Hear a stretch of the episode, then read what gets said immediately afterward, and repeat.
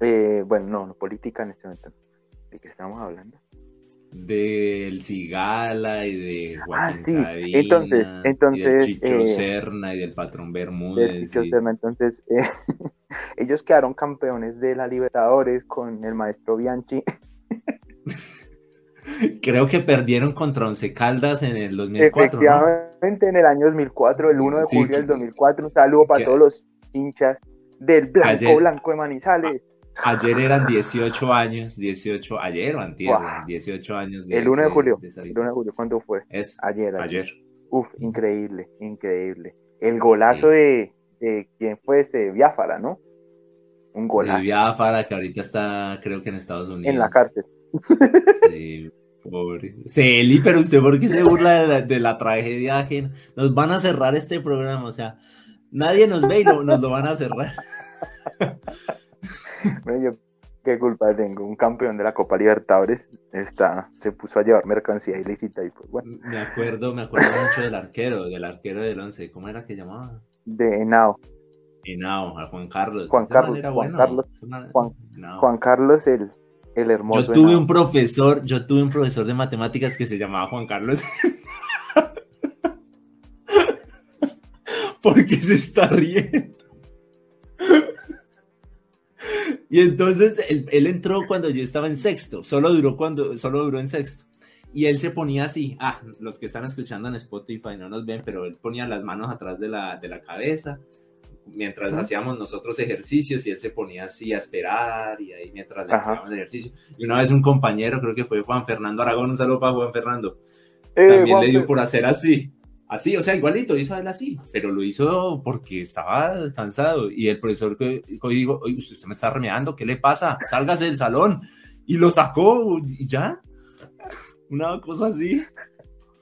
Yo no, no me acuerdo, ahora me entra la duda si fue Juan Fernando Aragón o Juan Pablo Agüelo. Un saludo a Juan Pablo en Cartago. Eh, Los Juan Pablo, eh. Juanpa. El, el Ay, grupo de los, el grupo de los cartagüeños, con Pablo Botero y Santiago Guzmán. Espectacular, espectacular. Bueno, Celia, acabemos una historia, por favor. Pero es que en cuál íbamos, es que el lío No es ese. sé, no sé. Bueno, el caso es que eh, eh, Dressler le gustan las décimas porque Sabina se lo dijo. En conclusión. Sí, porque en el video, en el video Drexler dice que Sabina le dijo, eh, ¿cómo hablará Sabina? Celia? Uh, Sabina habla todo ronco y habla con acento ya madrileño, aunque él es de Jaén, de la provincia Ah. de Jaén en Andalucía. Él es de un pueblo que se llama Úbeda, en donde se da mucha Ah. la, la oliva, la aceituna. Entonces, eh, Sabina tiene una historia bonita y es que él en esa época era obligatorio prestar el servicio militar. Aquí en España le dicen la mili. Y él Ajá. se, él se fue a vivir a Londres para evitar prestar el servicio militar, no quería hacerlo. Y luego Ah, cuando volvió, Remiso. objetó con Sabina No. Remiso. Hijo de madre. Y así, y así lo dejan cantar. O sea, en Colombia no puede ir a cantar. Porque le piden la, le piden la, la, la cosa esta, ¿cómo se llama? El la libreta militar. Tienen que pasar la libreta, la cédula del 150 y eso. Sabina Remiso. Oiga, es que nosotros perdimos, ganamos por una décima cuando el título del programa debía haber sido Sabina Remiso. Bueno, no me haga reír tanto que no puedo hablar más tan duro y usted me hace reír. Uf, buenísimo, Que buenísimo. de- despierto aquí a la gente. El hombre se fue a Londres y volvió, se casó y pues como estaba casado, objetó conciencia diciendo que tenía que dedicarse a su matrimonio. Y así Uy, severa evadió, de cierta manera. estrategia. ¿Escucharon colombianos? ¿Escucharon? ¿Escucharon? Creo que otra gente cuenta que él, él no propiamente objetó conciencia, sino lo que hizo fue prestar el- la mili, como le llaman aquí, eh, como de una forma muy, muy teórica, ¿no? Entonces, como muy de, de por defecto en, en un sitio donde no tenía que hacer mayor cosa, Ujú, pero porque se lo permitieron, ¿sí? Sí. Pero, pero bueno, son dos historias que de forma explícita creo que nunca han sido ligadas. O sea, Sabina siempre ha dicho que él se fue a Londres y luego vino y se casó para evitar Sí. la mili, pero no dijo nada más. Y Sí. otra persona me lo contó, una llegada a, a mí, una persona muy cercana, cuyo, cuyo apodo es muy discriminatorio, así que no lo voy a decir porque ahí sí nos cierran. No, no, este es un canal, este es un, podcast intelectual, esto es serio, aquí, aquí venimos a hablar Pluriétnico y pluricultural, claro. ¿Qué va? Diga el apodo. Eh, payo. Ni sé qué es eso, imagínese. Payo es la forma como los gitanos designan a los no gitanos. Nah. Un saludo a nuestros amigos gitanos. Sí, en Colombia les llaman pueblo rom. Ah, sí. vamos a hablar ahora de lo que dijo el. Ahora, Celia, ahora cuando llevamos 34 minutos y no hemos pasado el primer tema. vale, ok, lo siento. bueno, espere, espere. Señor. Eh, déjeme organizar mis ideas, no me, no me, lo, he desconcentrado, Urt. Sí. Ah, sí, yo aquí tengo anotado a Chicho Sánchez Ferlosio. También tengo anotado. Chicho Sánchez Ferlosio tiene una canción muy común entre la gente de izquierda. O sea, pues para los que no saben, entre las personas de tendencia política comunista y los anarquistas siempre ha habido una discusión. Mi comandante, mi comandante el Che Guevara, esa canción. No, históricamente había una discusión entre los comunistas y los anarquistas por los métodos de, de implementación para llegar pues a, a, esa sociedad utópica que se plantean, ¿no? Poder absoluto de la redistribución de la riqueza. Digamos que es una lucha eterna entre Karl Marx y Mikhail Bakunin. Entonces, eh, el eh, Chincho Sánchez Ferlosio plantea una canción que habla de esa discusión. Esa discusión fue muy importante en la Guerra Civil Española porque los anarquistas y los comunistas difirieron mucho y fue lo que debilitó al gobierno republicano y que hizo que el bando sublevado pues tuviese eh, eh, oportunidad de ganar, que fue lo que pasó. Entonces por eso él mm. plantea en la canción más famosa que él tiene, que se llama Gallo Rojo, Gallo Negro, porque mm. Gallo Rojo se refería pues a los comunistas y Gallo Negro a los anarquistas. Entonces, mm. esa canción es, una, una ejemplificación de, esa discusión, ¿sí? A lo mismo que Belton Brecht hizo Sueño con Serpientes. ¿Qué es diciendo Que ¿Es un poema? Sueño con, sí, sí, Sueño con Serpientes. ¿Y se lo eh, sabe memoria? No, fue una inspiración que le dio a, Silvio Rodríguez. Ah. Belton Brecht fue una inspiración que le dio a Silvio Rodríguez para cantar Sueño con Serpientes. Por eso digo, Belton Brecht, él cuando comienza, Sueño con Serpientes de Silvio Rodríguez comienza con una, un extracto de un poema de Belton Brecht. Entonces, eh, que era un, un dramaturgo increíble que existió a principios del siglo XX. Entonces, eh, Silvio pues cantó Sueño con Serpientes, eh, argumentando que era una forma en cómo el mundo se comía a la gente. Entonces, pues decía Sueño con Serpientes, serpientes de mar, que se la tragaban y que poco a poco le iban absorbiendo a la gente. Era una ejemplificación. Lo mismo hizo Chencho Sánchez Ferlosio eh, también para la misma época, argumentando la discusión que hubo entre los rojos y los anarquistas en, la Guerra Civil Española. Eso me, eso de los rojos y lo del gallo, ¿qué? Rojo y gallo negro, me hace recordar al black metal y al death metal, es como lo mismo, ¿no? Su capacidad de síntesis se ha incrementado en unos niveles históricos. Sí, de verdad. Ya no soy capaz con ello. Ya. Sí. Espere, espere, espere, espere, espere, espere, no, espere que usted está hablando ahí de algo. Ah, lo siento. No Exacto. Solo podemos escuchar siete segundos, así como Sean. Un saludo a Sean, que lo he saludado como tres veces por Instagram y nunca me saluda. en un año y son mejores. Hay quienes luchan muchos. Uy, hasta ahí. Ya saben cuál es, ¿no? Ya saben. Ahí, comienza, ahí comienza la canción. Hasta ahí. Sí, vale, creo que eh, ese sueño con serpientes de Silvio, ¿no? Entonces, eh, eh, algo también pasa con Gallo Rojo y Gallo Negro de Chicho Sánchez Forlosio. Pero ahora va lo importante y es. Ah, eso no era importante, o sea, los 35 minutos anteriores no han sido importantes. lo importante es lo que viene a continuación y es.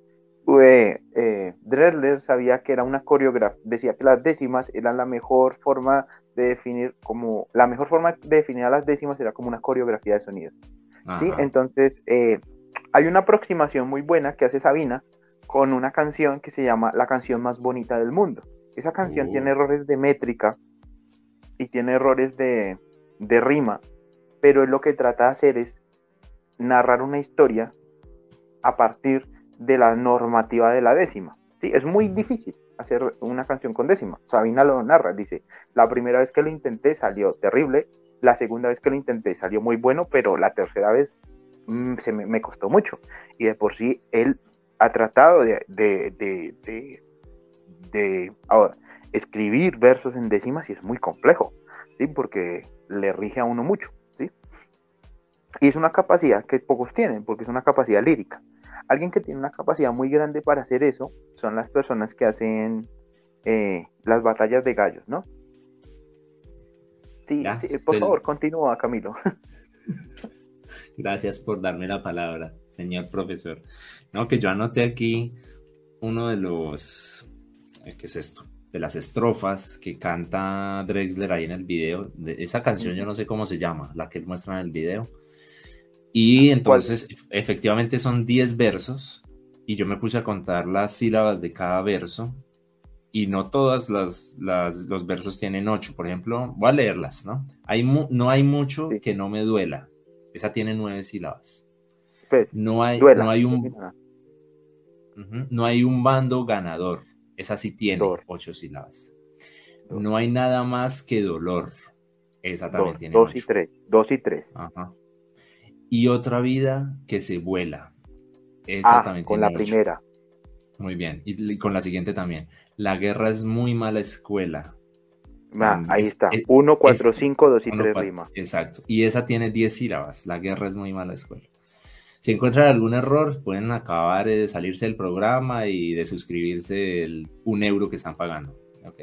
Eh, el, el siguiente, no importa el disfraz que viste. Y ahí me, me causa curiosidad porque coloca viste en lugar de vista, porque tendría que ser subjuntivo. No importa el disfraz que vista, pero tiene que colocar viste para que le rime con la siguiente.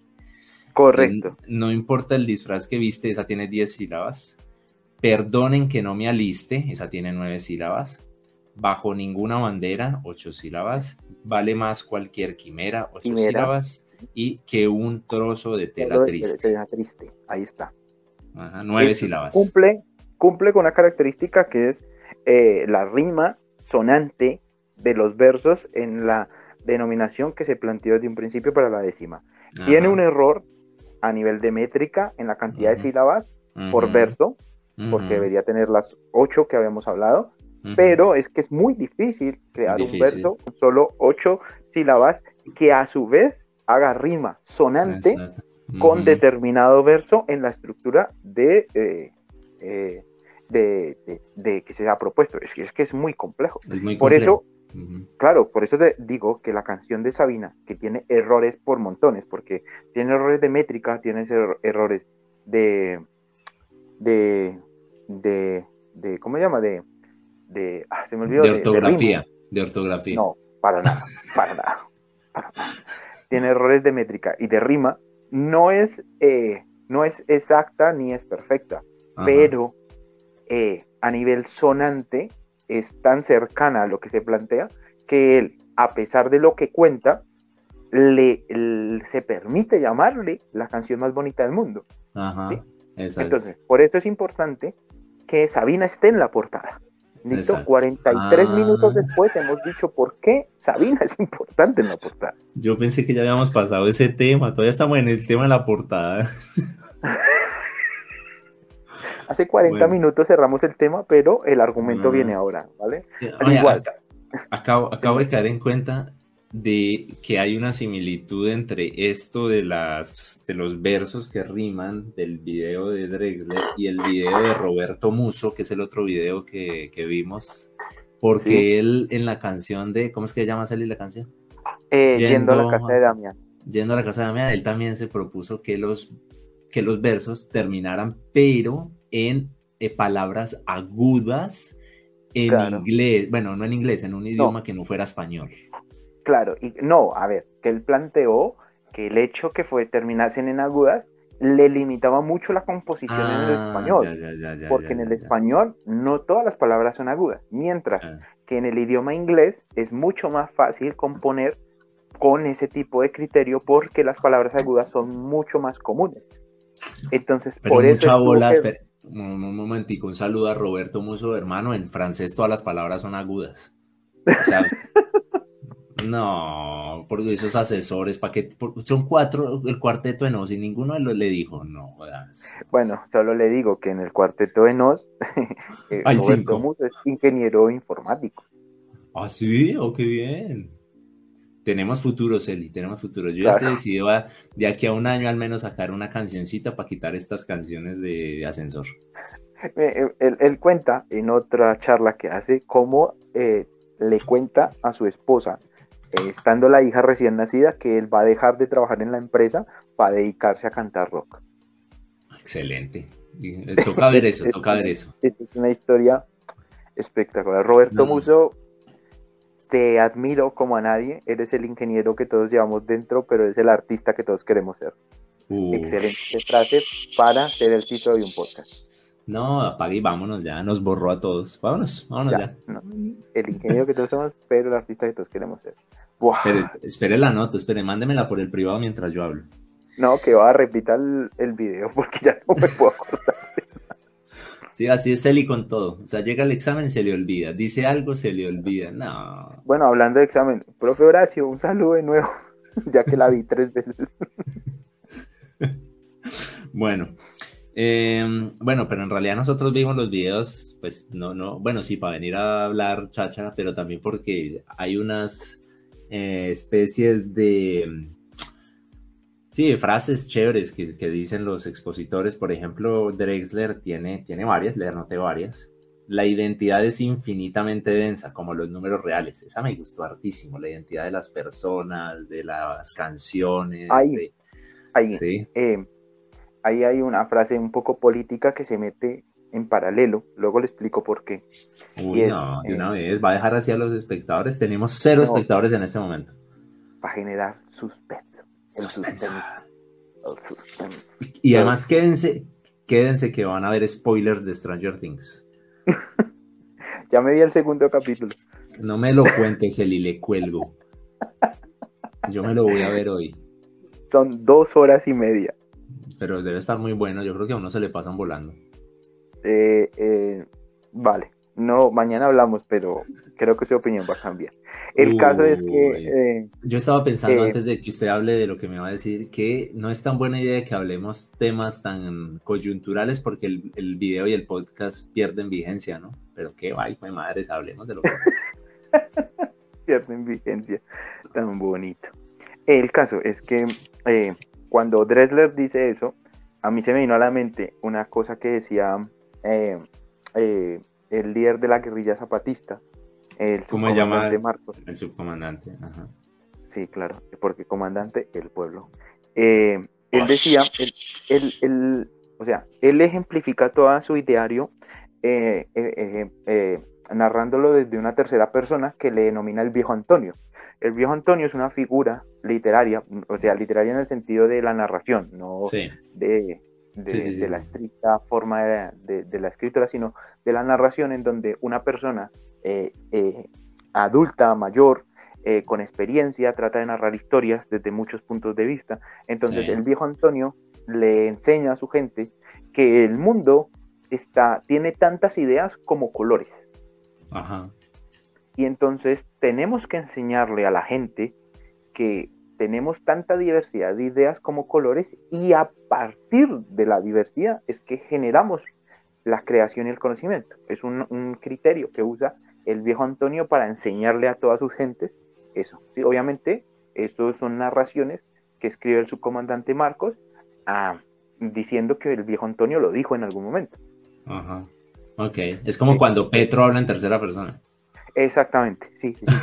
Pero Del- aquí existe la figura, ¿no? O sea, aquí no Sí. estamos hablando de el, el subcomandante Marcos dice que el subcomandante Marcos ha dicho no. O sea que podemos llegar a la conclusión de que el subcomandante Marcos tiene una capacidad narrativa superior a Petro. No, nos van, a, nos, van a, nos, nos van a atacar en las bodegas en Twitter. Siento. Sí. Bueno, ¿lo están llamando o qué?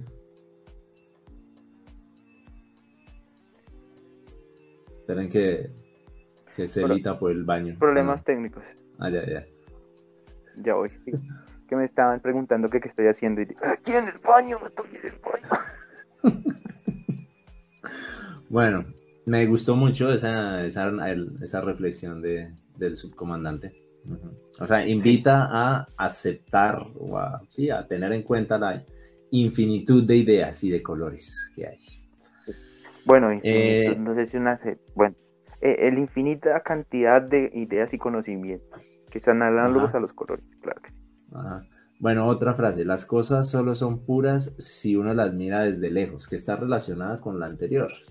Sí, porque él dice que la identidad es infinitamente densa como los números reales, es decir, que si uno le hace zoom a los números, siempre va a haber un número entre los do- otros dos, pero si uno lo mira desde lejos, pues parece puro, parece simple, parece sencillo, pero es muy complejo si uno se acerca. Sí, Ah, esta que es muy buena, me gustó mucho. Todos somos de ningún lado del todo y de todos lados un poco. Es Sí, más, de eso hay una canción. aquí. ¿Cuál? de la canción, para ese caso se llama Movimiento, que es de Dresler. Ah, imagínense, ya estamos aquí recomendando canciones. Deberíamos hacer es Sí, una playlist. Oigas, no es una mala idea hacer una playlist del podcast, de- del episodio. Fuera chiste, fuera chiste, es buena. Movimiento de Sí. Dresler y el, y el video musical es una deportista Una de lavadora. una tribu. Una lavadora. No. No, es una, es una mexicana, bueno, es, es, es una, es miembro de una tribu mexicana e indígena eh, que ella ganó unas competiciones de atletismo eh, corriendo descalzo. Es la protagonista del video. Y corriendo con vestido, con un descalza? vestido tradicional. Porque es su tradición, es su tradición, es, Mm, es correr Eso me descalza. suena, me suena. Creo que lo vi en algún momento. Sí, sí, sí, sí. Claro, sí, si usted se da cuenta, eh, aquí disculpa los spoilers, eh, eh, Dressler en la charla, él habla como la evolución de un sonido a partir de las migraciones generó una identidad en cada punto en donde estuvo. En donde ¿Sí? la, sí, la décima Entonces, tiene un nombre en todos lados. Exactamente, Mm. pero a su vez el componente de mi- migratorio Se- ah, se- se- otra vez está hablando en Klingon, está hablando en Klingon. generó que a través de la Estamos perdiendo a Celi. desarrollo de su cultura pero empiezo a comunicar. en su momento señor Ya, ya. Que se estaba perdiendo, estaba perdiendo. Estaba hablando en Klingon. pero estoy he vuelto he Ah, vuelto he vuelto sí, Ya volvió, ya volvió. Sí, ya volvió. he vuelto he vuelto he vuelto bueno el caso estábamos hablando de qué era ya me olvidó Ah, pues de la corredora estaba. Sí, no, entonces, eh, por ejemplo, él habla de, cómo un sonido migró a un determinado sitio y allí una gente lo modificó, lo convirtió, lo generó propio. Luego, cuando migraron, también se mezcló. Y cómo él, desde su identidad como uruguayo, eh, eh, basa su identidad en un constructo cultural que es la mezcla de una evolución histórica de migraciones. Sí, no, y me, y me- me llamó mucho la atención de que la décima tenga tantos nombres en Latinoamérica. Sí, En Colombia ver, yo nosotros- no sé. En Colombia yo no sé cómo más- se llama. lo más parecido en Colombia son las coplas. Las coplas, Sí, eso es lo que estaba pensando, sí. Eso dijo un armadillo bajando de la ladera. Si no te metes conmigo, más bien que tú lo vales. Es, algo parecido, ¿no? Eso. es lo más sí. cercano. ¿sí? Los cuyes. Creo que, una- bueno, eso no rima, pero creo que uno de los de los de las personas que más lo sabe hacer es actualmente eh, Loquillo, que Loquillo, es, sí. campeón nacional de la trova, y el maestro Jorge Velosa, que pues a través de sus versos también lo ejemplifica. Pero eso lo hace a partir de una, de una iniciativa eh, personal y cultural de lo que le suena bonito. Entonces ahí es coinciden con Dressler en el sentido de eh, que, que es una coordinación de sonidos, porque es lo que le suena bonito, pero curiosamente lo que suena bonito ya tiene una métrica preestablecida porque alguien se decantó por definirla. Sí, exacto. Es como, como, como si, hablamos de, de, la música pop, que muchas canciones son los mismos acordes, la, la misma, sí, no. hay una, claro, hay una escala que perfectamente se puede repetir o se puede distribuir de cierta manera con, con, los mismos acordes, en los cuales esos acordes pues son muy sonantes y son los que realmente venden. Entonces, de acuerdo a ello es lo que se construye. Ah, una cosa que yo tenía anotada aquí cuando escuché, por ejemplo, Echo, esta, esta canción que analiza Shawn, Soundtrack, Shawn para los amigos, eh, deberíamos tener un, un, intro así, Celi. Hola, soy Camilo Urz para los amigos y usted dice algo parecido. Sí, me parece. Cuando estaba escuchando esa canción de Drexler Echo, se me pareció hartísimo, hartísimo el estilo algunas canciones de Cerati cuando estaba de solista.